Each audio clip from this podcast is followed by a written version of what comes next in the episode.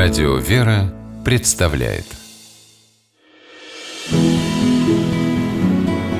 Имена, имена милосердие. 5 мая 1892 года Московская городская дума собралась на свое первое заседание в новом большом здании из красного кирпича на Воскресенской площади. Городской голова Николай Александрович Алексеев коротко поздравил гласных, так раньше называли депутатов, с новосельем и, не отвлекаясь на пышные речи, приступил к будничным делам. Взяв первый лист из лежавшей перед ним на бюро толстой пачки бумаг, голова призвал присутствующих к тишине и начал читать.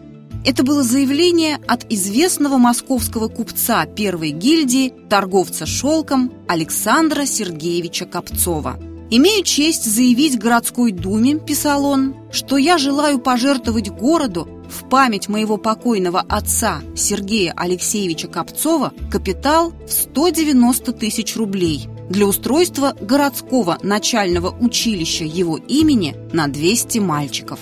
Купец просил у властей разрешения на строительство здания училища и обязался не только выделить на это средства, но и лично следить за его ходом, а впоследствии взять на себя обязанности попечителя нового учебного заведения. Что тут думать, рассудила Дума и вынесла постановление. Пожертвование принять, жертвователя благодарить и совершать ежегодно в будущем училище в день именин и в день кончины панихиды по его покойному родителю.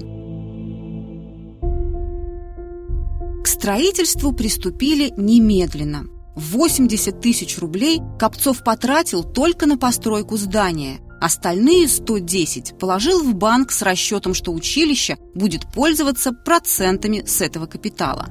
И вот в 1893 году в Леонтьевском переулке вырос самый настоящий замок. Постарался знаменитый московский архитектор Чичагов. Кстати, именно он спроектировал и то самое новое здание городской думы – Тогда же был утвержден устав начального училища, в котором было отражено главное желание Александра Копцова. В учебном заведении должны были обучаться по преимуществу дети из бедных и малообеспеченных семей, причем не только мещанского сословия. В училище принимали и крестьян, и солдатских детей.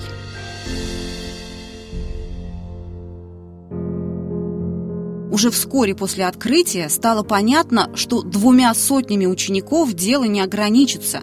В результате в училище приняли в два с половиной раза больше детей – 500. Александр Сергеевич этому был только рад и не только увеличил финансирование, но и через три года, в 1896 пристроил к мужскому училищу еще одно здание, в котором открылась аналогичная школа для девочек. Увы, ровно через год Александр Копцов скоропостижно скончался. Во главе семьи и торговых дел встала его вдова Анна Михайловна. Прежде всего, она постаралась неукоснительно исполнить духовное завещание покойного супруга. Александр Сергеевич оставил крупные денежные пожертвования многим московским храмам, а кроме того, 82 тысячи рублей завещал Московской психиатрической больнице, устроенной городским головой Алексеевым.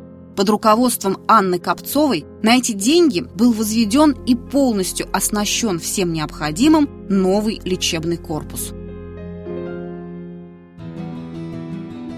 С усердием продолжила Анна Михайловна и главное дело своего мужа, поддерживая и опекая открытое им училище вплоть до октября 17 года. В период Первой мировой войны в его здании Копцова устраивала госпиталь для раненых. Сегодня в этом красивом большом двухэтажном особняке-дворце тоже учат детей. Там располагается одна из московских гимназий. Недавно ее окончил праправнук Александра Сергеевича Копцова.